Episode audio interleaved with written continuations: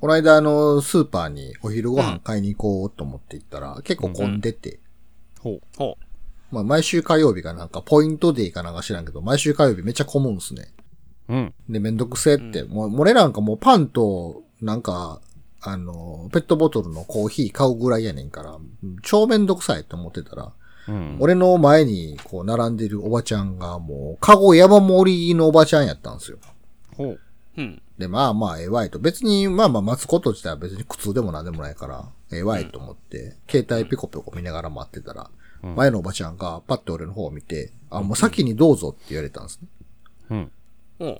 私ちょっと量が多いんで、あの、よかったら先にどうぞって言われたから、ああ、そうですか、すいませんって言って、順番変わってもらったんですよ。うん。ほうほう。で、そのまま待っとったら、今度、後ろから、またそのおばちゃんの声が、あ、先にどうぞっていう声が聞こえて、まあ、後ろ見たらうん、また、また俺とは違う別のおじさんが、まあ、パンと牛乳だけ持ったおじさんが、また順番変えられててね。うんいや、私の方が量多いんで、つって。これどこまで行くんかなって思って。うん。どこからが、おばちゃん、自分の買い物と、うん。並んでる人の少なさ、どこでこのおばちゃんは判断してんねやろうと思って。どこまでこのおばちゃんは譲り続けんのかなって思ってたら。うん。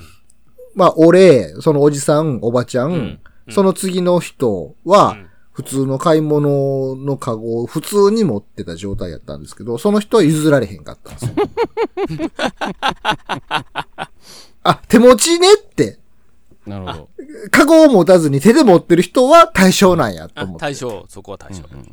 でも普通に買い物カゴ持ってるやつは普通なんやって。り自分より量が少なくても対象じゃないんだと思って。なるほどと思って。納得してこう帰っていったんですけど。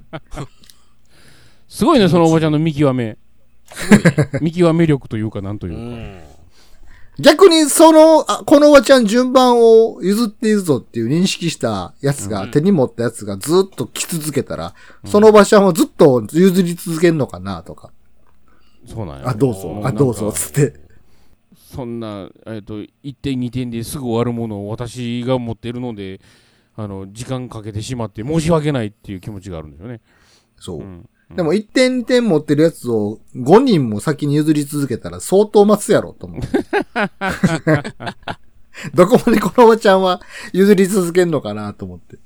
もうなんか譲ってしまって、次もあの、身軽な人が来たから、この人も譲らない、ちょっと差別化っていう、こう、ものすごいそうそうそう昇進的なものがあったんじゃないですかね。うんそう、どこまで行くんかなと思った。お一応自分の中では手に持ってるやつか持ってないやつかっていう判断で決めたんやと思って。まあ、心優しい人ですな。はい。ーうん。